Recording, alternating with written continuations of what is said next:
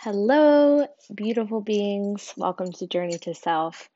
This episode is going to be a little different. It's kind of personal. I just wanted to hop on here to explain a brief little story of something that I just went through.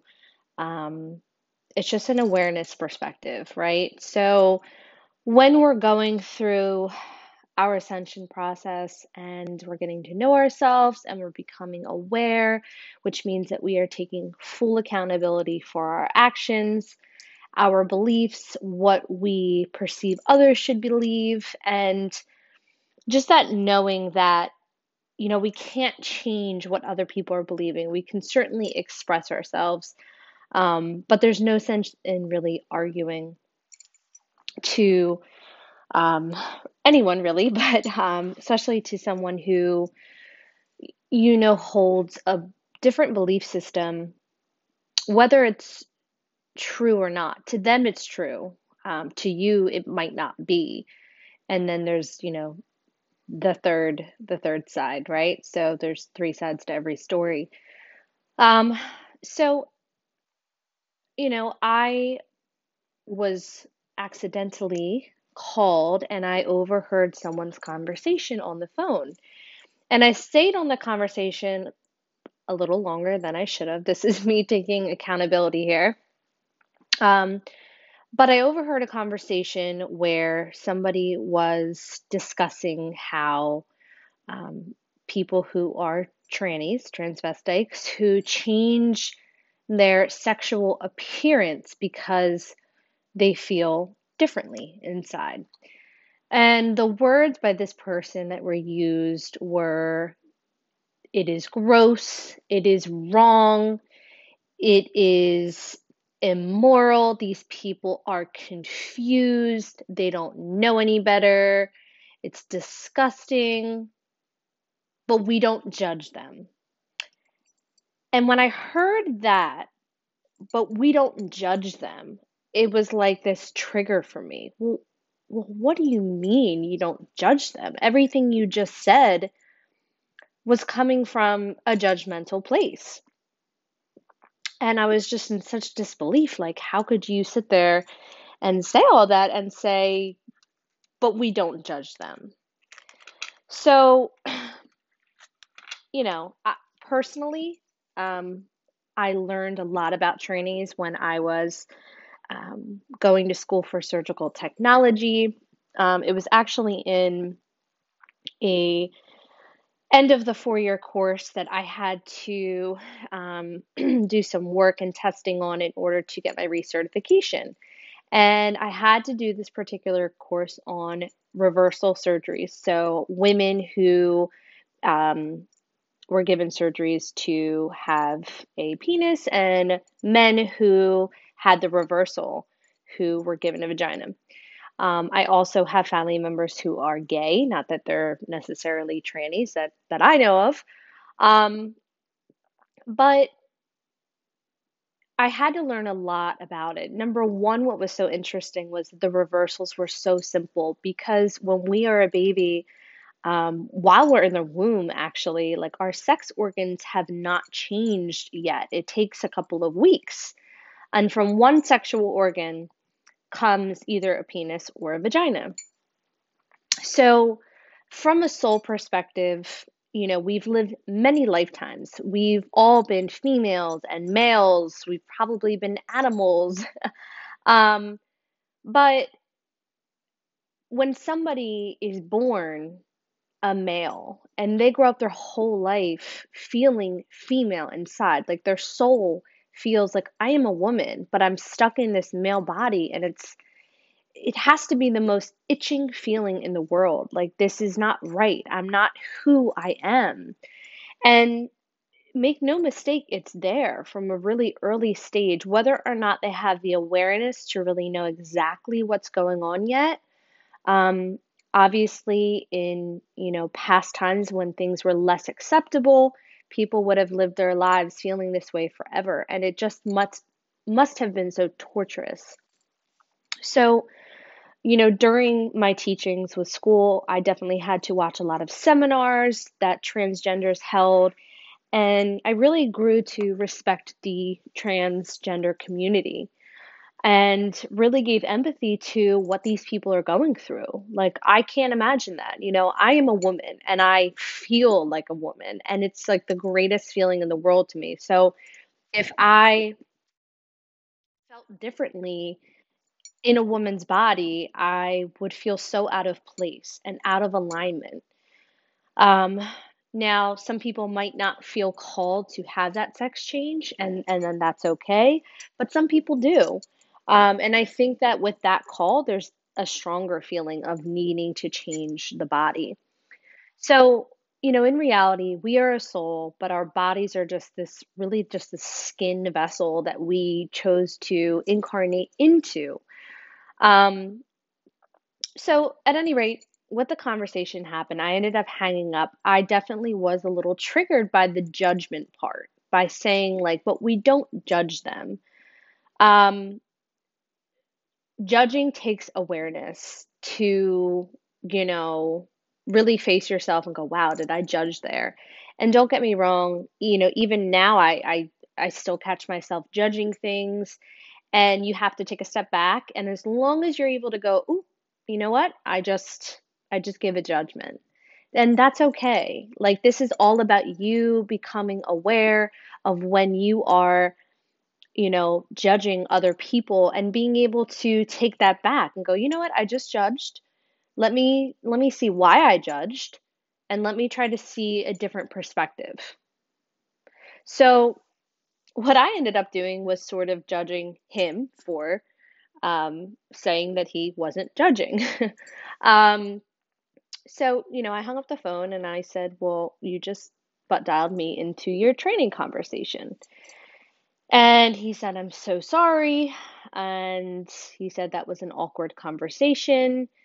And I said, I will leave my comments to myself, which again, I will also take accountability that that was kind of stirring the pot. I really felt this need to speak up and tell him, you know, you are judging. And I also feel like from another perspective, I learned so much about trannies that I would never have known about. I mean, I just would probably never have come across all that information and and feeling that empathy towards that um, group um, of you know individuals who are going through that. Um, I felt a need to kind of just speak up about it and bring empathy to the table. And from one perspective, you know, that's right. From one perspective, I'm sure you could see that that was wrong. Um, the important thing was that I needed to sit in, you know, why I felt the need to really speak up. And what triggered me was the part where, you know, we weren't judging anybody, but there was judgments. So with this particular person, you know, um, the conversation uh, we had did not go well. um, and it's okay. You know, this person is very much stuck in old limiting belief systems that society once held. And this person believes that God created everybody as intended. So, from one perspective, it's like that's totally true. From a quantum perspective, it's like, okay, well, yes, God created you and allowed you to come into this world. Um, you know, exactly how you are created. But God also created you with free will. God created people who rape, lie, cheat, um, talk, walk, play, um, argue. Like, He created people with a choice. He created people who were good or bad. So, when we think from that level, it's like, well, what is our body? It's just a vessel. You know, if you're born with a nose, that you absolutely hate. And it is just it's so long and it's so thick. Let's just say that you're a woman and it makes you feel so unconscious. And it's like you know like you have all these things that you want to do but you feel so unconscious about self-conscious about yourself. And you decide you know what? Like i'm going to get a nose job. Maybe you've tried to face your fear, fears of being self-confident Um, and that's, you know, one thing that that person could do. They could face their fears and become confident in their nose. Um, they could find somebody who thinks they're absolutely gorgeous the way that they are. But if that person chooses to do something differently, maybe they choose, you know what, I'm going to get plastic surgery. This is the nose that I want, and I will feel so much better about my appearance when I get that plastic surgery done. So, with this conversation, he just felt and believed that altering your body sexually when you are born with an X and a Y chromosome and all this kind of stuff is just going against God. So, you know, altering your body, what about, again, somebody who alters their nose? That woman could alter her nose and feel so confident in her skin now that she's able to be the, you know, 11,000 seat sold out um, public speaker who helps thousands of women who, you know, have gone through rape and is able to confidently speak in front of all these people to help heal them. So that altering of her body has allowed her to step into a greater aspect of herself that maybe she wouldn't have felt confident in. Now, does God love you any less for that? No, absolutely not. Um, or, you know, I said to him, how about men and women who decide they don't want children anymore, right? So they're going to get a vasectomy and their tubes tied, or a woman who gets, um, you know, a reduction in size of her body parts, or a man who gets an increase in the size of size of body parts. Those are sexual organs that are altered. How about a, a child who gets a circumcision? Again, sexual um, organs that are altered after God made you. And God doesn't love you any less. Like we have free will. That's how He created us. He wanted us to choose. And we have to choose. We needed free will in this lifetime because this world is always evolving, it's always changing. So, with a changing world, we need to change. This person has belief systems like this because of the way that they were raised, and that's okay from the work that I, you know, needed to accept from this conversation was again that, you know, you're going to speak with people who do not believe in the same belief systems as you and they don't have the expanded awareness to see multiple perspectives. And that's going to happen. And you do have to understand and really discern when and when not to continue the conversation because it's just going to lead in an argument, bitterness, um, and ultimately you changing something that's not meant for yours to change. So maybe in this lifetime, it's not his, um, you know, it's not his role to be this expansive person and have empathy for uh, trannies or people going through stuff like that. Um, there are still people who don't empathize with those who have AIDS and they see it as this huge stigma where they're gross or they're dirty. And, you know, we can't all evolve at the same time. And there are certain people who we have to realize it's not to be a light being uh, and um, and a guide um, or a healer, whatever you label yourself as, it's not our job to force people to believe a different way. We can certainly bring up perspectives and help show them to one, but we can't change their beliefs. Remember, a lot of these beliefs are really deeply rooted from childhood, and it's up to the other person to see the perspective and go, hmm, you know what? I want to look into that. I want to look into that, see how I feel about that. And that's doing the work. And not everybody is here to do the work. Even if they're 65, 40, 30, 20, 80, they might not want to do the work. And that's okay. And that's got to be our part to understand that and know that, okay, well, what we can do is we can serve those who are willing to do the work, who are willing to accept the knowledge and receive what we're saying and be able to play with that. But not everyone's going to be at that level. So I do encourage you with this message just to share you kind of a personal um, story of what happened today, how you know it's it's going to really depend on the person you speak to with certain subjects. It's like talking to you know um, I don't know. It's like talking about politics with somebody who it feels so strongly one way and so strongly the other. And then there's that one person who's just like, you know, I don't care what one person believes or what the other believes. Like, why can't we just sit in a room and have our beliefs? Why do we have to argue about it? Right? Um, when we truly believe in something and we feel so strongly about it and aligned with it, you won't have to feel like you need to force the other person to believe it or feel that way. You can certainly bring it up to conversation and and that's what I did. Um, however, I did get off the call, which had ended negatively, um, particularly on this person's end. Um, but I did say to him, you know what, I'm going to take accountability for this call because I instigated the comment. I was triggered by your um, saying that you weren't judging and i that hurt me. Because it did. Like it it actually like hurt me. I'm like wow like he is judging. And i feel the need to let him know that he's judging. And hey just like here's this piece of wisdom that i want to share with you about these people. They're not confused. They know exactly how they feel but because of how they feel they walk around their entire lives just itching to be who they want to be. So I felt the need to express it. It's okay that it didn't turn out the right way, but I did take accountability for the part that I played in the conversation. And listen, maybe my conversation one day will hit him and he'll go, "You know what? She had a she had a point." And um, so I did apologize for my part and um, you know, I did say that, you know, I know from your belief systems, you know, it is true.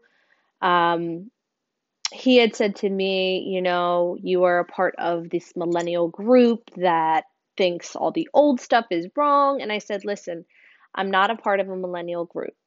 I do believe that some millennials out there, um, and you can just understand this from maybe people you know, either speak because they feel truly passionate about something. And then some people also speak just to be a voice, but not even have like passion and direction in what they're speaking about. And that's the difference. But you don't have to be a millennial to be like that, right? You could be anybody, not labeled as anything, and be speaking against something without truly having the heart behind it. And I said, I am not that. But where my comment and what triggered me came from was my heart. I wouldn't want anyone to judge you if you were in that situation because I care for you.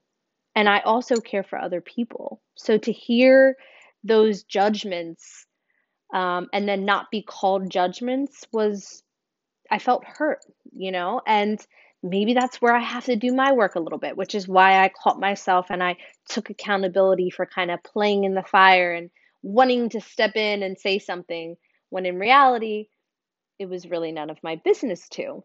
Um, but yet I still felt the call to. I don't regret it. Um, but this is all about, you know, showing you guys kind of an idea how day to day we can take accountability for ourselves. Um, it's okay to speak up and speak your voice as long as you're not trying to change somebody's belief. Um, we did have a conversation after that. He did tell me you are a kind person. I know this. You have a good heart. He knows that I meant well, and he still has his beliefs. We even talked about it, discussed it a little further. He still has his beliefs, and I kind of just said, you know, it's okay. Um, you can believe your thing. What you believe is true to you. What I believe is true to me. Um, you know, and that's that. And that was our conversation. It ended on a good note. Um, but yeah, so just take awareness for anytime you feel judgmental thoughts come out or anytime you do judge someone if you can catch yourself think of think of that right think of what triggered you to hold that judgment um, and anytime you feel the need to quickly you know and defensively say anything about something bring awareness of that. What triggered you to speak up before you were spoken to? All right. I hope that this message helps you guys in your journey. Blessings.